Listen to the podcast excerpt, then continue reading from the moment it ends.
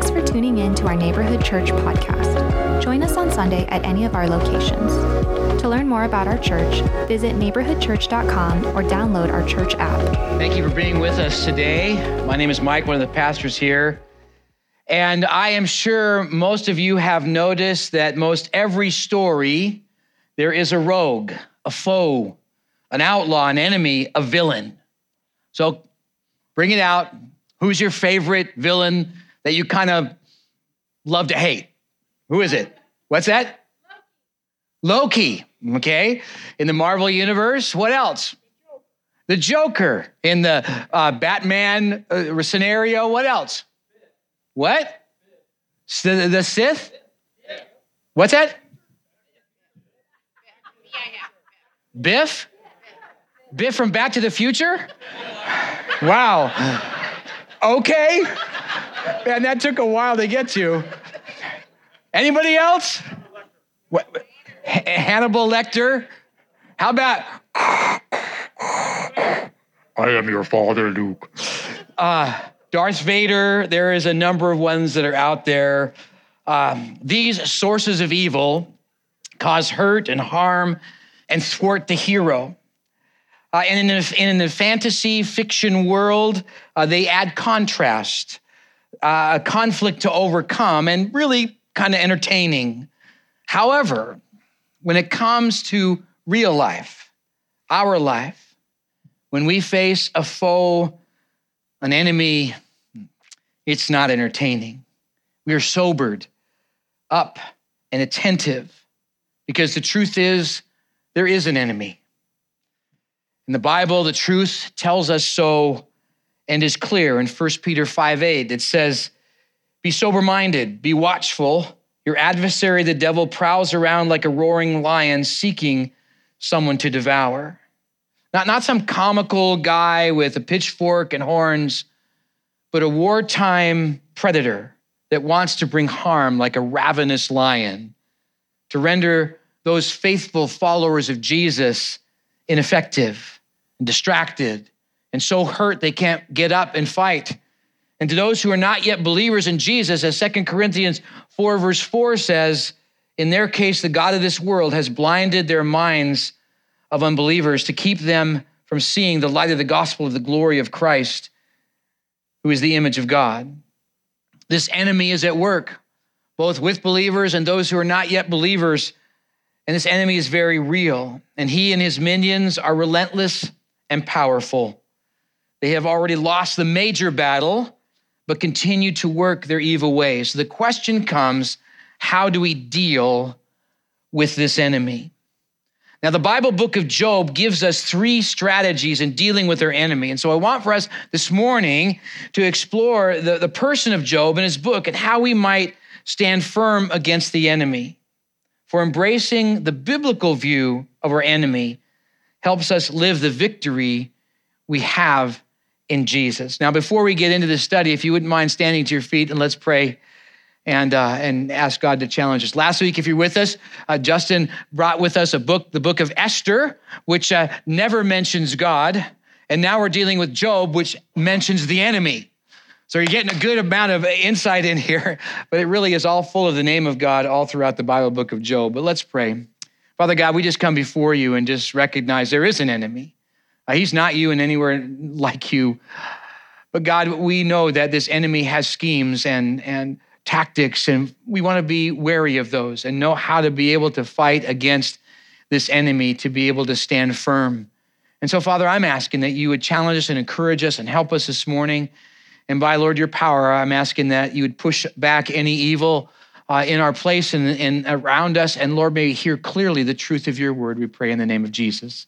Amen. You can have a seat, and I encourage you to take out uh, that worship folder that uh, was talked about uh, when Pastor John was up here. Inside there, there's that card. We would love a prayer request on the back. Stick it in the offering plate when it's passed. There's an outline in there. There's some blanks to fill in. The answers up on the screen. If you're online, you can find this outline, or if you can't find it online, then just simply grab a piece of paper and write down some things. I also encourage you, and I know this one's online for sure, is that there's a study guide that's available out in the lobby. If you go out these double doors and turn left. There's a resource desk there. This is in there. It has all the extra verses I mentioned. Again, they're online and available to you. There's some great links uh, to be able to get to and encourage you to look at those that will help you as you study not only the Bible book of Job, but actually dealing with the enemy as you walk through this today.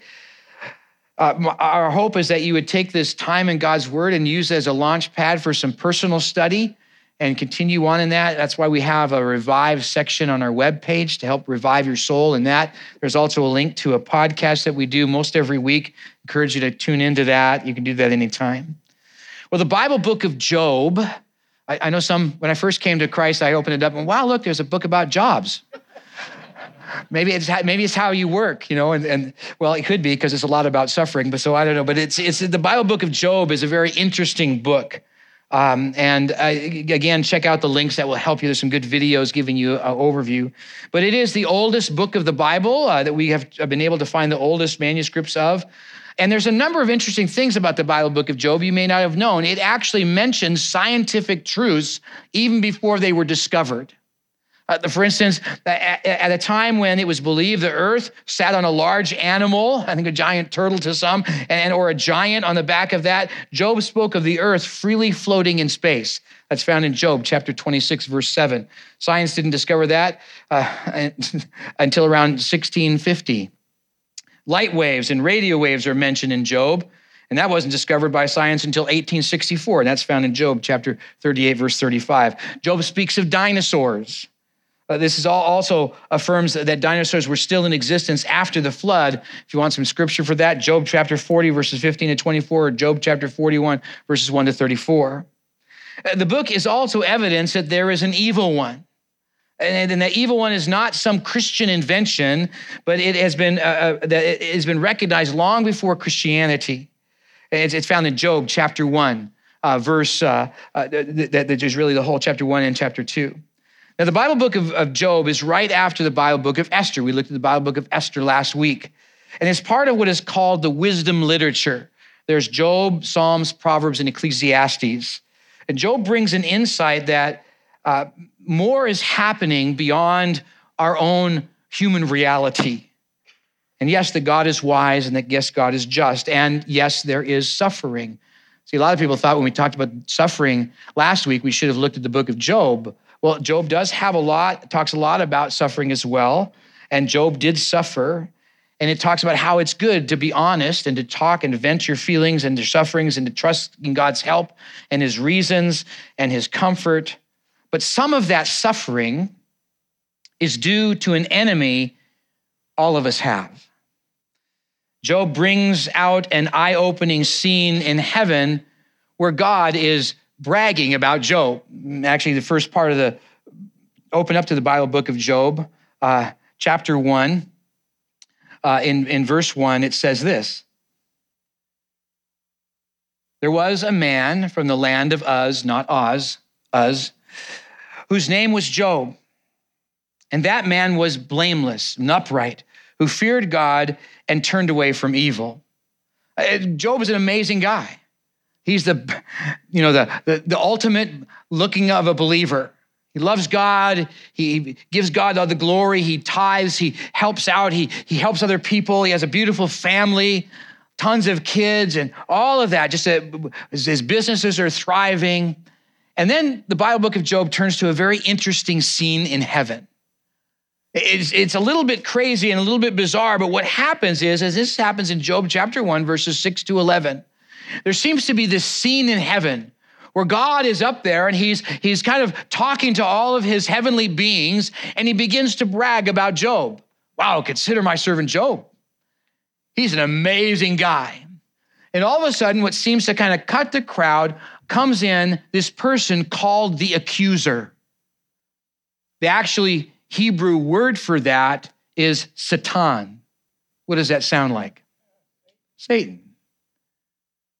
But this Satan comes and, and accuses and pushes back against God. And basically says the only reason Job follows you, God, is because you protect him from harm. And so the unthinkable happened. God says, okay, you can do whatever you want with Job to spare his health. And this accuser, this Satan, goes out and horrible things happen. His whole family is killed except his wife. His crops are taken, his land is taken. And listen to what happens in Job chapter 1, verses 20 and 20 to 22. Then Job arose, his ro- uh, tore his robes and shaved his head and fell on the ground and worshiped and said, Naked I came from my mother's womb, and naked I shall return. The Lord gives, and the Lord takes away. Blessed be the name of the Lord. In all this, Job did not sin or charge God with wrong. You see, this gives light to the accuser, this Satan. He is relentless. And in chapter two, he goes on and he afflicts horrible disease on to Job, where he's having to sit and scrape his wounds. And it's horrible because this accuser, this Satan, this evil one wants to hurt us, wants to hurt us, image bearers of God and God's family. One of the reasons he wants to get at us because he can't get at God, but he gets at the ones he loves. It reminds me of a story of my son Josh. Uh, Josh was uh, uh, in elementary school, and he was a fairly outspoken believer, loved God, talked about that quite a bit. And people knew that his dad was a pastor. Well, he happened to be in one uh, person's class, and this teacher, uh, her husband had a, a horrible accident, and she blamed God. And she took it out on my son. Actually, Christy and I, in one of the parent teacher conferences, had to sit down and just say, Is there anything, does he do anything right? And she realized that she was being unfair to him and hurting him because she felt disdain towards God. The enemy wants to hurt us because he feels disdain towards God. You see, the enemy is constantly accusing, the enemy is constantly out there. The enemy does far worse for us. He is the accuser, he is the Satan, he is the devil, he's the evil one, a foe, our enemy. And so I'd like for us to explore these three strategies in dealing with this enemy, for embracing the biblical view of our enemy helps us live the victory we have in Jesus. The first is to know the enemy is limited. In Job chapter 1 and chapter 2, this accuser, this Satan, has to ask God permission. He can't just do anything he wants to, he's limited. And in the end, he will get his. Romans 16 20. The God of peace will soon crush Satan under your feet, and the grace of our Lord Jesus Christ will be with you. God will and does limit this enemy. Please know that this enemy is not all powerful. He is a created being. He is not equal with God in any way. He is created like all existence. He's beautiful, he's powerful, and yet pride and sin changed him and he was expelled from heaven. If you want a reference verse to that, write down Ezekiel chapter 28, verses 12 to 6, 17. This enemy is also not omnipresent. See, God is omnipresent. He can be personally everywhere all the time at once. The enemy can't, he's limited. But he does oversee a horde of demons called the rulers, the authorities, the cosmic powers over this present darkness, the spiritual forces of evil in heavenly places, as Ephesians chapter 6 verse 12 talk about. Our enemy has a network to tempt and deceive people like us. Now, the enemy is powerful. We learn in Job chapter 1, verse 16 and 19 that he can change the weather. He caused a storm to come in and wind to blow, and the house was flattened and killed all of Job's kids.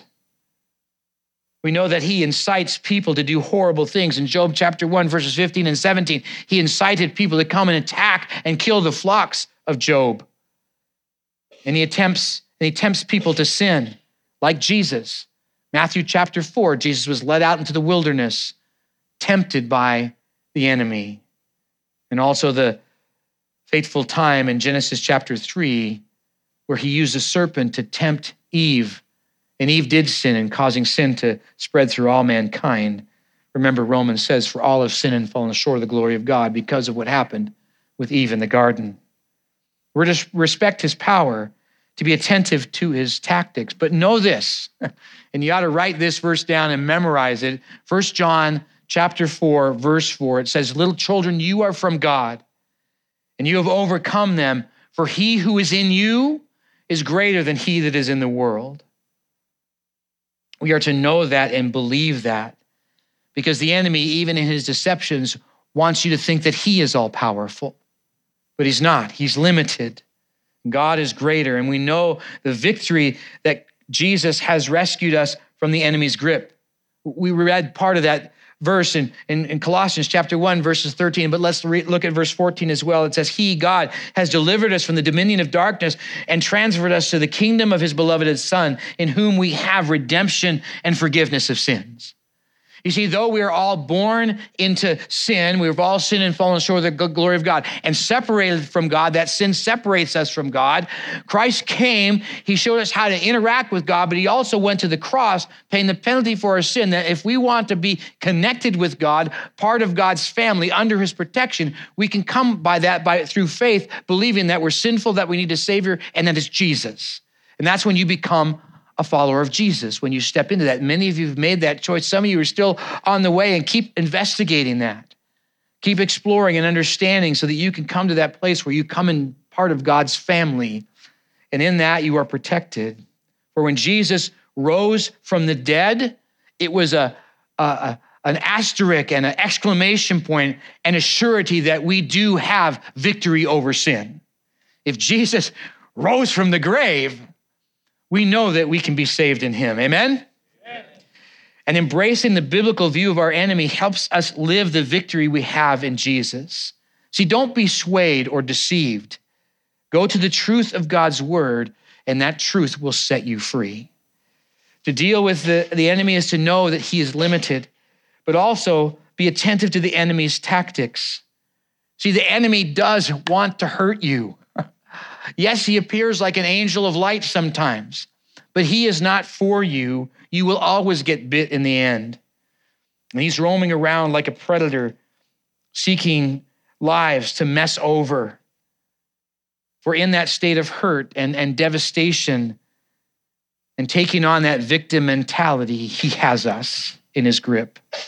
And so we're caught up in ourselves and care nothing for God and his good way of life. Second Corinthians is a 11 verse 3 is a warning. But I'm afraid Paul says to the Corinthian believers and says to us that as the serpent deceived Eve by his cunning, your thoughts will be led astray from a sincere and pure devotion to Christ. You see, the enemy's aim for us believers is to lead us astray, to get us to sin. For when we sin, we say to, to, to sin is to not follow God's way. When we sin, we say, God, I don't want your way. I, and you turn, we turn our back on him and we go our way or the enemy's way. And when we're in that state of turning away from God, God never leaves us or forsake us, but we don't experience the, the joy of life in Him. And we don't experience the, the, the pathway that God has for us. And it's difficult to, to know when we are astray. And this enemy implants thoughts and designs circumstances and manipulates moments so that we are tempted to disobey God. James 1, verses 14 and 15 put it this way But each person is tempted when he is lured. You ever been fishing and use a fishing lure? You do that because it attracts. It attracts the fish so that they can get caught, and we are lured in because the enemy knows what uh, attracts us. He studied us. He knows us. Just like the, the, the those who are, work in social media know you by what you scroll through and what you look up in your searches. They know you so that they can put the advertising there to lure you in. Well, the enemy is way better than that. And he lures us in. A person is tempted when he's lured and enticed by his own desires.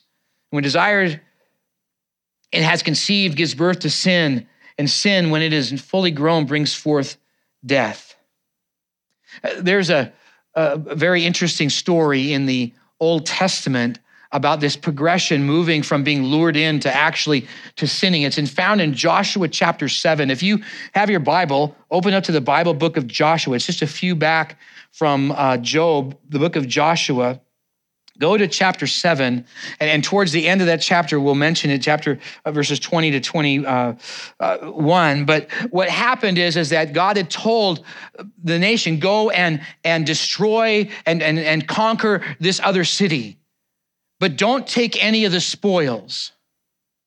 Don't take anything there, just leave it there. You go conquer the city and then come back. Well, they came back, and all of a sudden things happened, and God said, Hey, there is sin in your camp. Somebody took something they shouldn't have taken. And so they went through a whole, it's a very interesting story. You should read it. Uh, go through in, in, in, chapter seven and, and how they weed out the person who, cre- who committed this sin. And it was found out to be a guy named Achan. And in verse 20, it says this And Achan answered Joshua, Truly I have sinned against the Lord God of Israel, and this is what I did. Capture the uh, progression here when I saw among the spoils a beautiful cloak from Shinar and 200 shekels of silver and a bar of gold weighing 50 shekels, then I coveted them and took them. And see, they are hidden in the earth inside my tent and with the silver underneath. You, you, can see what happens to Achan. You can say he was really Achan after that. But I know it's bad. But we're also serious talking about the enemy. I had to give you something. But you can see that progression. He saw it, the lure was out there. He saw it, he was tempted, and then it happened. He coveted it, he wanted it so bad that he reached out and he took it. And he not only took it, he hid it. And that same progression happens to us when we are lured away. The enemy knows you. He knows your tendency and he knows what lures to throw out. And we'll give you later some more ways to deal with that, but he uses lures. Be aware of that and know what God's will is and his way is. As well, the enemy incites fear. 1 Peter 5 8, be of sober minded, be watchful. Your adversary, the devil, prowls like a roaring lion, seeking someone to devour. I don't know if you've ever really heard a lion's roar. One time I was in the zoo and I heard a roar and it just a shiver went, woo up and down my body because it just brought fear. You know, all the little um, hair on the arm was stood up and that because it's fearful because you know teeth and pain and running for your life will soon follow. When we are fearful, we're not wise. The enemy knows that. Think of all those animal videos you've seen where the lions running around the and the gazelles are running in fear and they don't know where they're going. And and, and he catches the one that's most confused. When i think about that i look at how many relationships that were and are still damaged because of the fear of the pandemic. Anxiety is fear turned inward. And the enemy even uses people close to us. If you go back to uh, to job chapter 2, looking towards the end of that chapter, verses 9 and 10, even Job's wife, the enemy is using to create discouragement with Job. Then his wife, verse 9, said to him, Do you still hold fast your integrity? Cursed God and die. But Job answers, oh, You speak as one of the foolish women. I, I don't agree with, don't, don't say that to your wife. But Job did. Uh, that uh, women would, uh, uh, the foolish women would speak. Still, we receive.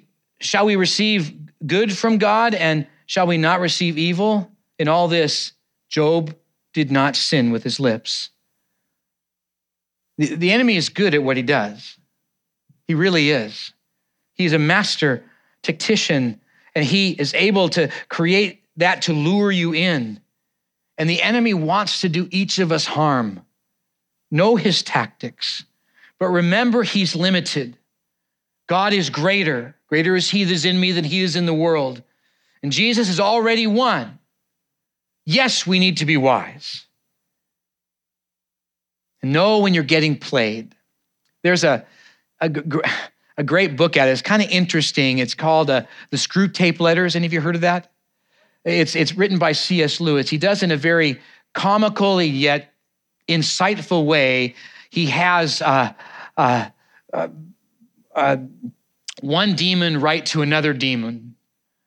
Uncle Screwtape is writing to his nephew, uh, Wormwood, and he writes them about the tactics of the enemy. It's a little comical, but yet you see them, you go, whoa, it's almost you want to read just one letter at a time as you go through that to understand, because it's all biblical.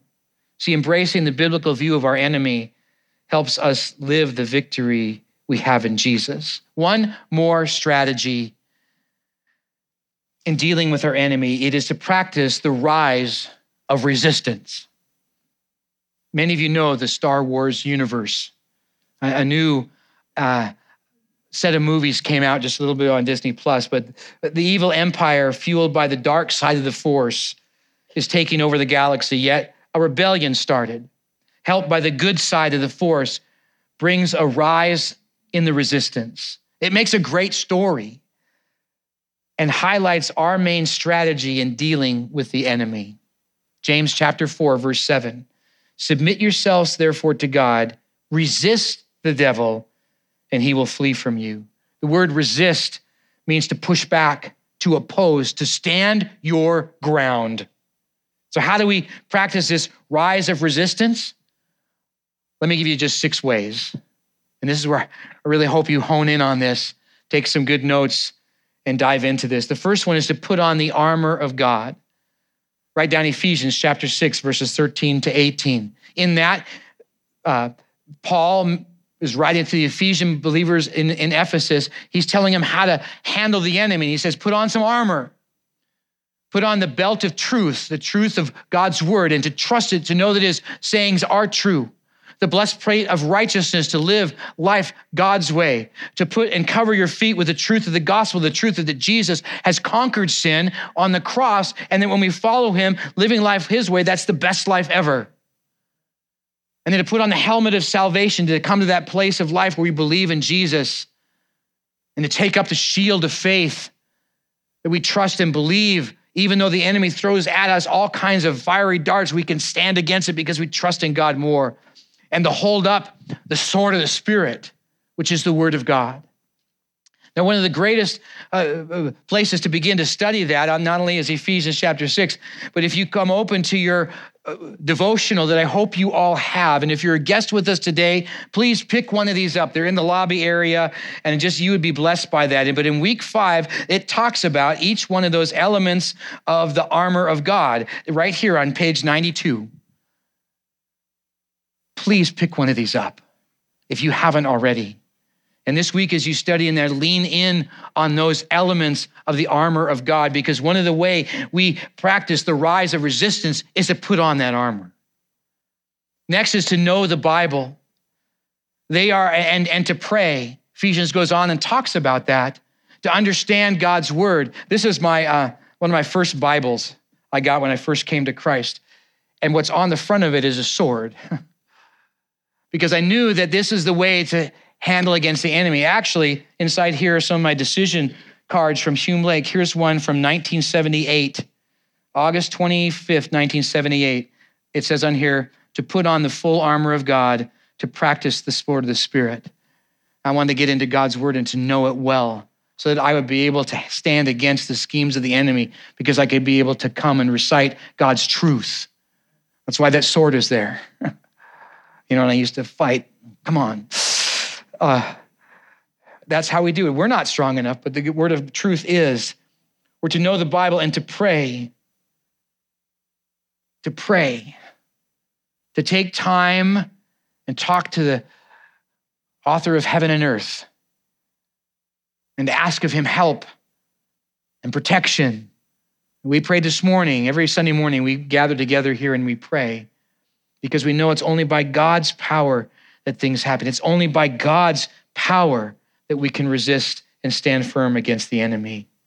One is to gain victory over strongholds. Here's another, and actually, this is the, I think it's probably the most powerful day when you study this whole of this all of this whole series is found on page uh, 104 all the way through to page 109 it talks about strongholds you see a stronghold is when we give the enemy a foothold in our life and we give the enemy a foothold in our life when we sin he gives him an open opportunity to come in and some of the strongholds, the footholds in our life are because of issues that happened way in our past. And the enemy leverages those. They're kind of our, our favorite sins. Turn to your neighbor and tell him what your favorite sin is. No, I'm just kidding. Don't, don't do that. The enemy already knows. And why do you think you're tempted in all of those areas? Because the enemy knows your weakness. He knows your strongholds. And so the way to deal with them, and this, this chapter gives you an excellent way to deal with them. It goes through and mentions a number of them. And, you know, like one of the strongholds is bitterness. The example is resentment, hate, unforgiveness, anger, violence, and revenge. And the lie that we listen to with this stronghold is that I have power and protection when I don't forgive others. Ooh. Now, the answer to that is to forgive. There's some verses in that, and it goes through a number of one of those. This is could be the most life-changing moment for you and give you the greatest protection against the enemy if you would do this. Please, if you don't have one of these books, pick one up and walk through that at least that day. Now I know some of you are saying, "Well, I don't need no uh, devotional." Maybe your stronghold is control. It's in there. control manipulation, lack of trust, worry, seeking recognition, the lie we buy into, I can control my life. The answer to that is surrender. To surrender to the Lord and listen to his word. See, we're to put on the armor of God. We're to know the Bible and pray. We're to gain victory over strongholds. Next, we're to look for the escape when the temptation comes. When the lure is out there and the temptation is, woohoo, I saw it. I saw that that that uh, uh, cloak. I saw that silver. I saw that gold. When we see that temptation, 1 Corinthians 10 13 is clear. No temptation has overtaken you that is common to man, but God is faithful. He will not let you be tempted beyond your ability, but with the temptation, He will also provide the way of escape that we may be able to endure it. There is always a way of escape. Every single time you are lured in, the temptation is there. You saw this amazing thing that you wanted to enter and that you know that God didn't want you to do. There's always a way out. You know, some guys tell me, Mike, I just, I just, I, I don't know how to deal with this pornography issue. Turn off the computer. That's your escape. Get out of the situation. Go hang around some friends and, and, and, and get yourself occupied with other things. Look for the escape of temptation. If you need help, ask a brother or sister, and they will help you. Put on the armor of God, know the Bible, and pray. Look, uh, gain victory over strongholds. Look for the escape. Don't stand alone. Turn with me, if you would, in your Bible to the Bible book of Ecclesiastes. It's another one of these wisdom psalms. It's just a few over from Job. Ecclesiastes chapter 4, verse 9. It says this Two are better than one because they have a good return of their toil. For if they fall down, one will lift up his fellow. Woe to him who is alone when he falls and has not another to lift him up. That's why we encourage you to get involved in a life group so you're not alone. Again, if two lie down together, they can keep warm, but how can one keep warm alone? And though a man may prevail against one who is alone, two withstand him. A cord of three strands is not quickly broken. Don't stand alone. One of the tactics of the enemy is he tries to isolate you. Why do you think all of us were praying our guts out for you all through the pandemic? Because we were forced into isolation. Lastly, when you mess up, repent. Now, Job did a great job all the way through. He had friends that were trying to encourage him, and he stood firm until close to the end. So go back to the Bible book of Job. He did uh, question God. Why, God? Why is this happening? Don't you understand? Imagine telling that to the God of the universe who knows everything. Don't you understand? Yes, he understands. And and Job, you know, he went through a whole uh, time telling Job about, you know, where were you when I created the universe? Where were you when I did all the different things? And and finally, Job understands his issue, and he he repents before God. Then Job, verse uh, chapter forty-two, verse one to six. Then Job answered the Lord and said. I know that you can do all things and that no purpose of yours can be thwarted. Who is this that hides counsel without knowledge? Therefore, I have uttered what I did not understand, things too wonderful for me, which I did not know. Hear, and I will speak, and I will question you, and you will make known to me. Had I heard of you by hearing of the ear, and now my eyes seeing you, therefore I despise myself and I repent in dust and ashes. The word repent means to turn around.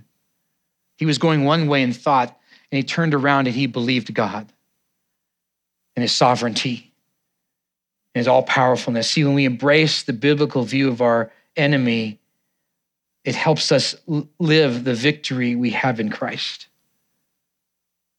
We have an enemy, not some fictitious villain in a story, but a true diabolical foe that wants to destroy us. He is powerful and cunning and relentless and resourceful, and yet we can resist him. Know the enemy is limited. Be attentive to the enemy's tactics and practice the rise of resistance. For embracing the biblical view of our enemy helps us live the victory we have in Christ. Will you pray with me?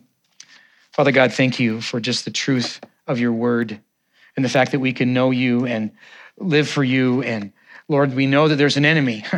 we know he's alive and well, and he's working his will and way, seeking to lure us, to lead us astray who know you and love you, and to stop people from hearing of your great truth who don't yet know you. And so, Lord, we stand against him and for you. We want to put on that armor of God. We want to understand our strongholds and all of those things we talked about to pick up the sword of the Spirit, to pray, to repent when we mess up, looking for that escape. God, help us in all of that. Challenge us to not give in to the enemy's tactics, but to be wise and to be faithful followers of you. We pray in the name of Jesus. Amen.